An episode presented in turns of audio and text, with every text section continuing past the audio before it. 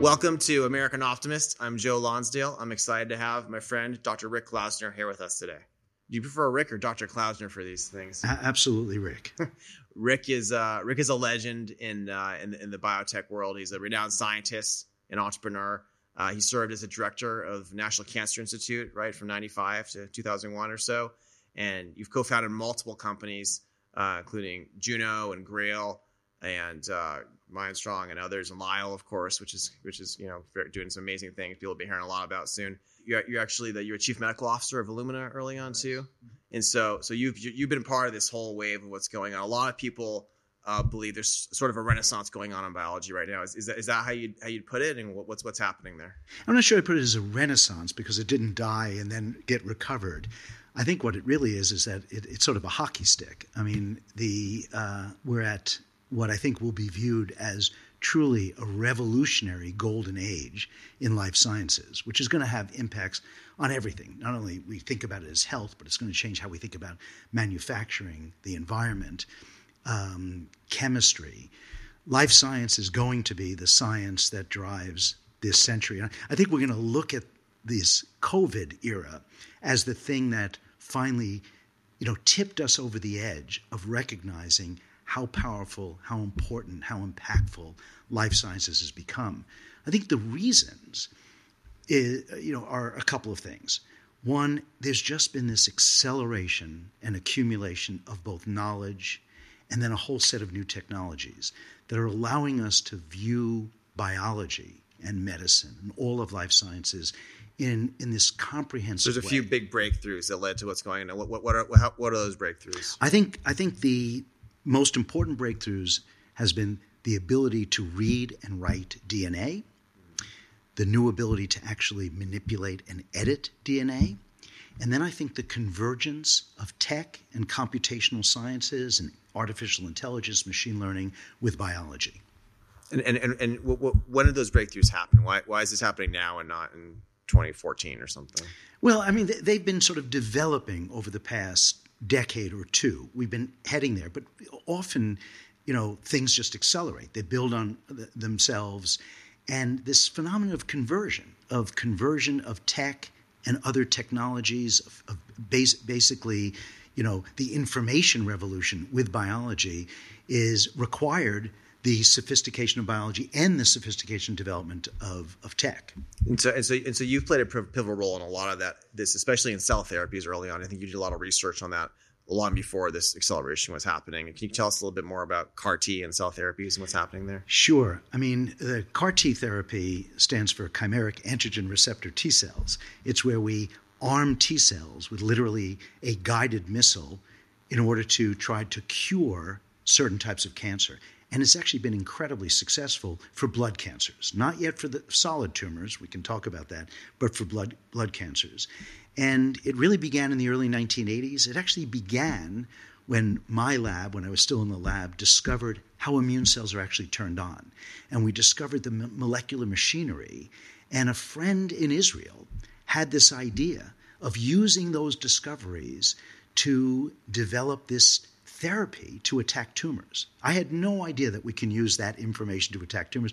We tried it in the early 1980s. It was the first time we made cars, and it didn't really work.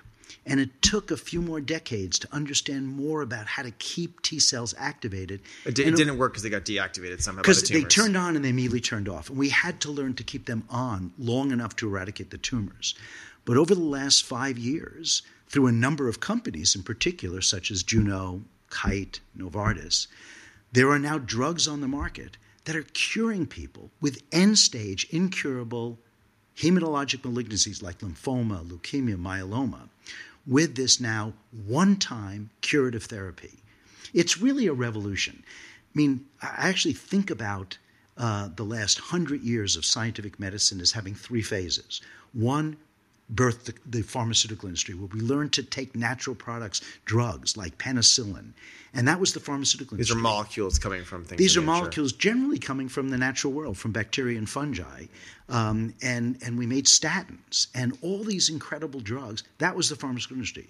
About 40 to 50 years ago, we learned to capture the types of molecules that our cells make, mostly proteins, and create protein based drugs. That was the revolution called the biotech industry. I think we're at the very beginning of the third, maybe even final phase of scientific therapies, which are living cells as drugs. So we're programming the cells as a machine to go in and handle and, things. And then they're alive. They dose themselves. They seek out where they need to be. They determine how long they need to be there, when they go away. It's absolutely so, so the original version of this might be said to be what Kite and Juno did with the CAR T, where they, they were able to kill some blood cancers by programming the white blood cells to hunt them out. Is there a V2 or a V3 going on? What are the other? What's the more complexity happening? Yeah. So now what we're doing with that, we now know it works. We know we had to how to manufacture cells to be to be drugs to be approved by the FDA, and now what we need to do is learn to reprogram cells so they do exactly what we want. They overcome the barriers that we haven't overcome with the first generation.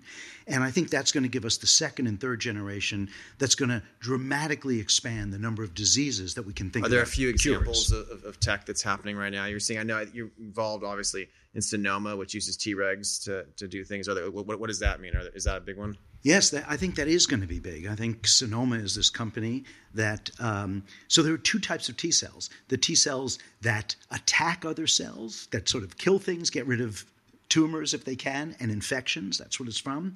Those are called T effector cells.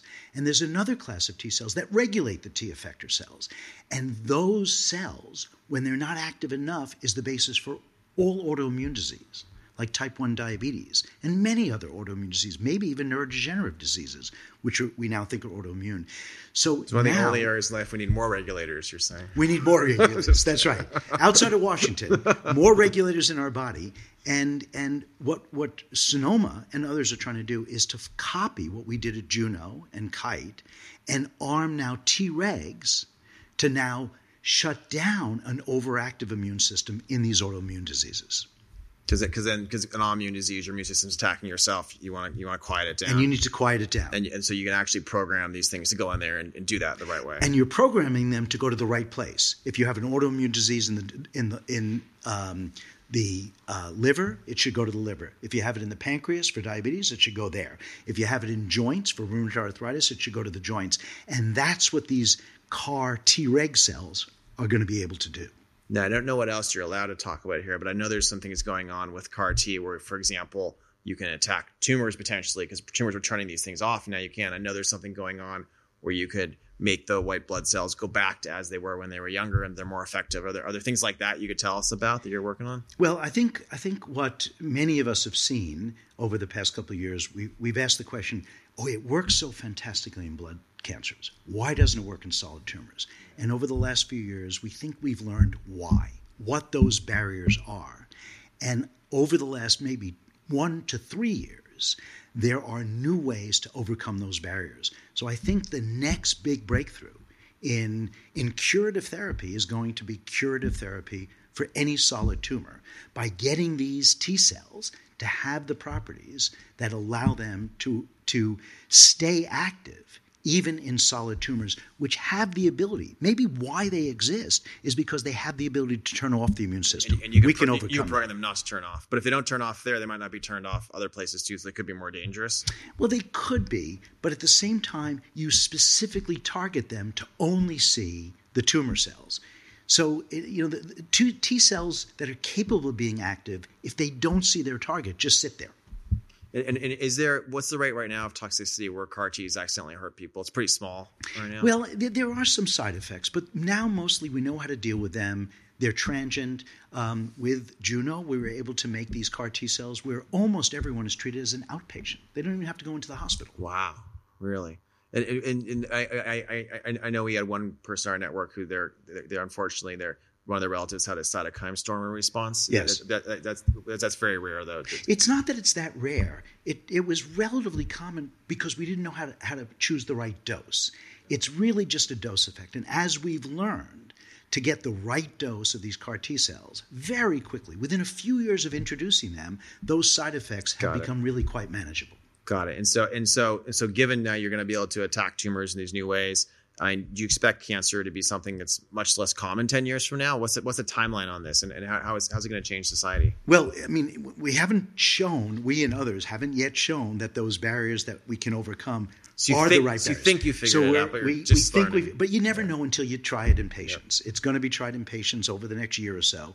If we are right scientifically, I think I think we can be thinking about seeing the beginning of the end of cancer. That's amazing.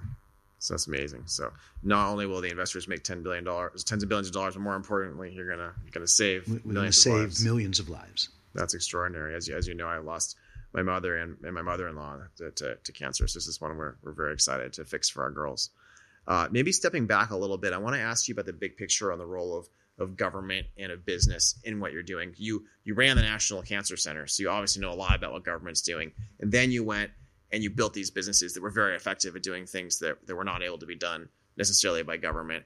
Uh, obviously, there's there's a role for each. Like, what, what is the right role for government and for business, and, and, and- how, how do we have them work together to, to solve these problems? I, I think the right role for government in this sort of science is is to support very undifferentiated basic science. That's the that that sort of is the foundation for now the ability to create entities that are really good at taking that and turning them into medicines, drugs, new diagnostics.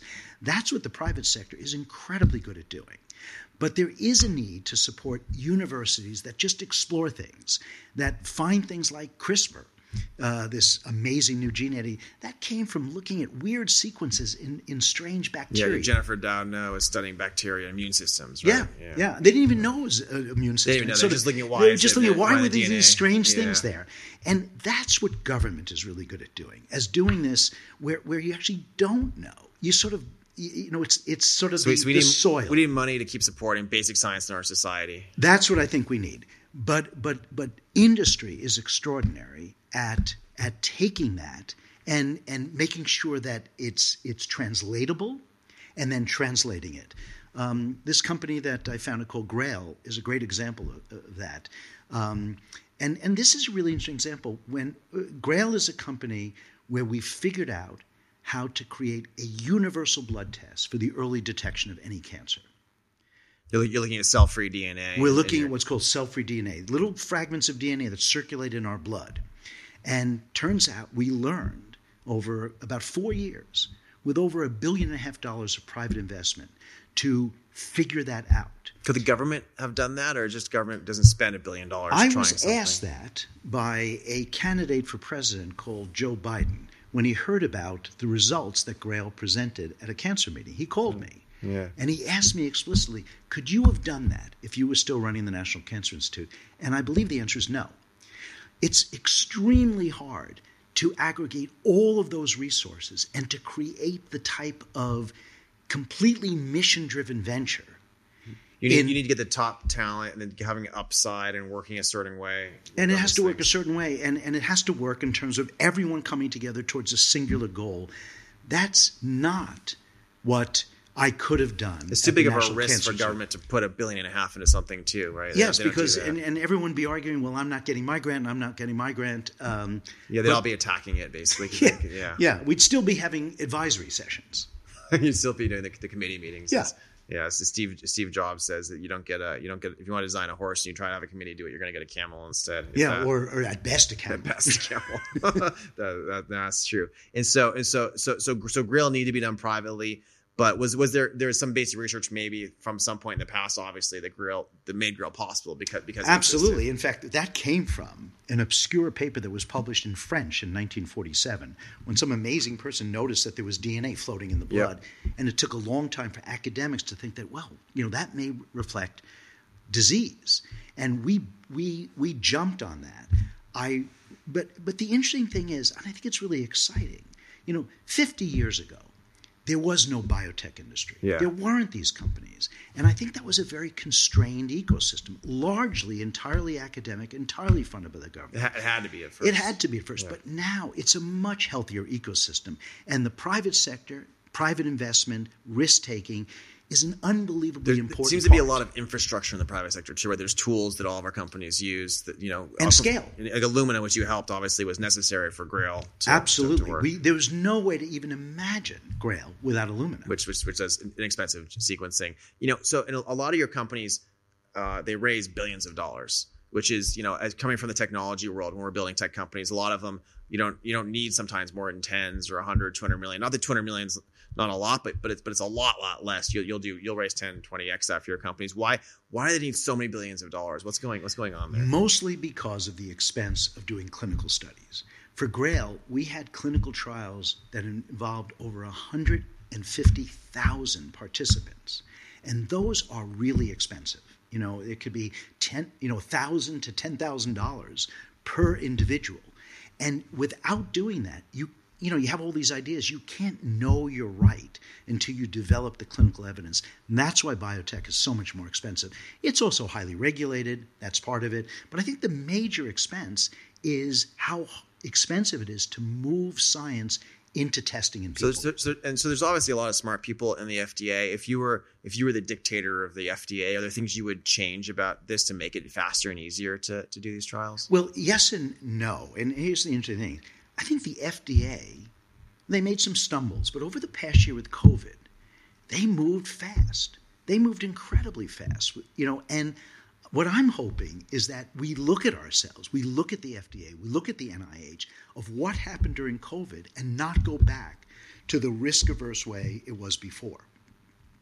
So they're capable of moving very fast and being very creative. a, a, a lot of my friends working with them who are building things thought that they would defer to working with the bigger companies first and it was very difficult to, to get in when they had something new and it took, took longer is that is that a fair criticism or have you not seen I that? haven't found that. I, I, ha- found I that. haven't found that. I mean, with companies that I've started, we engage the FDA very quickly. They're interested in the science, and they, you know, like with with cell therapy, they were incredibly helpful. That's great.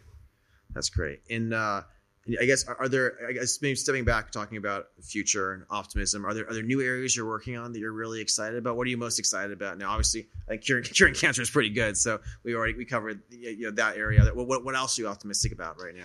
I, I think I think I'm getting interested in what I think is the biggest mystery of life and biology, which is why we age. And there's been an explosion, early and quiet, of research building up over the past 20 years that actually tells us that hidden within every cell, it looks like, is the ability to turn back the clock. This has something to do with fertility, right? Well, yes. I mean, in fact, once you realize this, you realize there always had to be a back door of rejuvenation, or else our species would have a shorter and shorter lifespan Yeah. after any generation. So after fertilization, the clock is reset. So cells are able to do that, and the ability to imagine, understanding, and controlling that would be the biggest revolution in medicine, health, maybe even society that humanity has ever experienced. I, I know you've, you've talked about uh, Yamanaka's research. Is, is, is there anything there you, you could share that? Well, going on? y- yes. So Yamanaka won the Nobel Prize about 15 years ago when he showed a, the, one of the most remarkable things that I've ever seen in my career. In some sense, even more remarkable than the double helix. We knew we were going to figure out DNA. We knew we were going to. What we there was no way to predict what Yamanaka found, which is that every organism develops, you know, from a single cell to what you and I look like. Incredible. And it's it's a film that's run forward.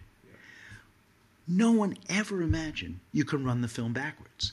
Yamanaka basically showed us that you can run the film backwards. You can take any cell from any age, from any part of the body, and reprogram it to go all the way back to zero age and zero state. And this is this is using the epi- epigenetic memory somehow on the cell. Well, it's, using? actually, he was using four transcription factors, four proteins that drive how the DNA is read out of the genome.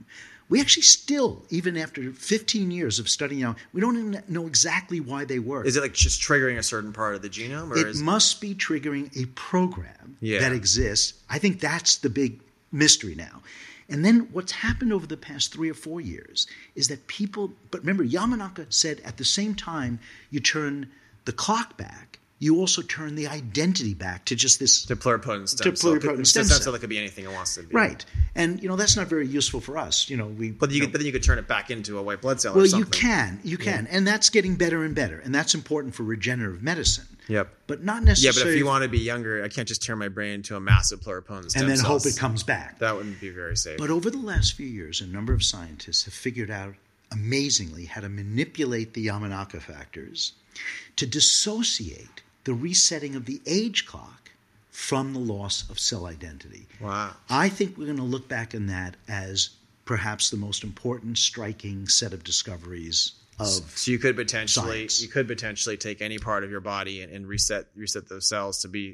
Could you could you could you go back to twenty one or do you got all the way back to five? we don't know that yet. Yeah. We don't know that yet. The early studies actually suggest that when you rejuvenate cells this way, they sort of go back to the end of development, sort of the, you know, around 21, 15, you know, 12 to 20, somewhere Huh. between puberty and the end of development. And there seems to be a, a little barrier there, which may be good. Um, If you could be any age again, what age would you want? well, I wouldn't want to be in eighth grade for sure, um, but you know, I wouldn't mind being in my twenties. Not not intellectually, but in terms of health. I mean, there's not a lot of twenty and thirty years old that fill our hospitals. There's got there's got to be a good question there though with our brains, right? Because a lot of our health's tied to our brains, and the question is, can you change the brain back to being younger without somehow losing some something in it or There's changing who you emerging data really suggesting that you can do that. It's it's very early, Wow. but that you can do that. I mean, and there's there's so many interesting things emerging now. I think this is going to be the hottest area of science in the history of biologic science. because a lot of people kind of assume, uh, you know, our, our friend Elon talks and others, like, they just kind of assume like a cyborg is going to be the future where we use where we use people and machines. But but if this is true, you don't need any kind of cyborg stuff. You just still be a total That's a what I'm- person who's younger. Yes, yes. Now, what whether that changes health span versus lifespan, we don't know yet. That's interesting. And you know, I mean, it's very interesting. My well, I used to say when I was running the NCI that our goal in medicine is for everyone to die young after a long time.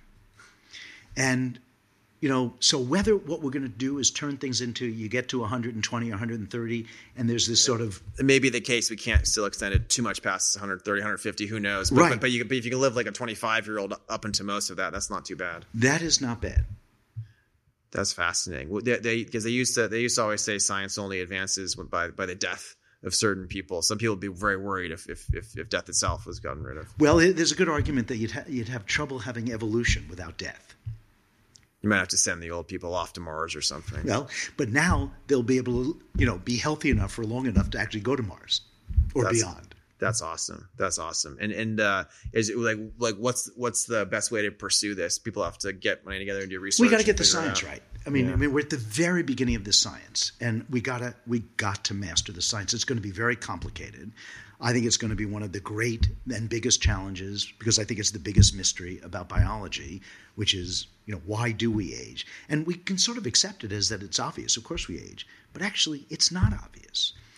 And that Yamanaka saying we can run the film backwards to me changed everything. Do you do you think this is relevant to people who are uh, alive today in their 40s, 50s, 60s potentially in terms You know, of what's going to happen? you know, you know, the usual thing that you say about science or anything is that we always overestimate what we can do with the next year, and we always underestimate what we can do in ten years. So that's all I can say.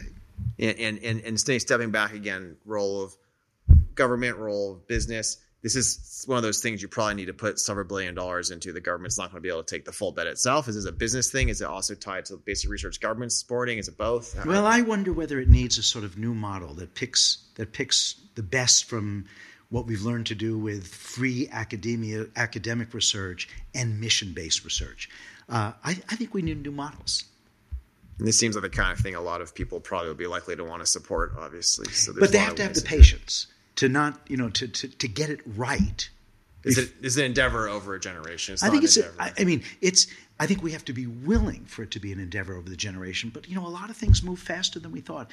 Uh, Francis Crick, one of the co the Nobel laureates for co-discovering the structure of DNA, he died of colon cancer, and I, I was involved with that. And I remember asking him at the end of his life, when they figured out DNA in 1953, how far did they think we would be in our knowledge about this by the year 2000?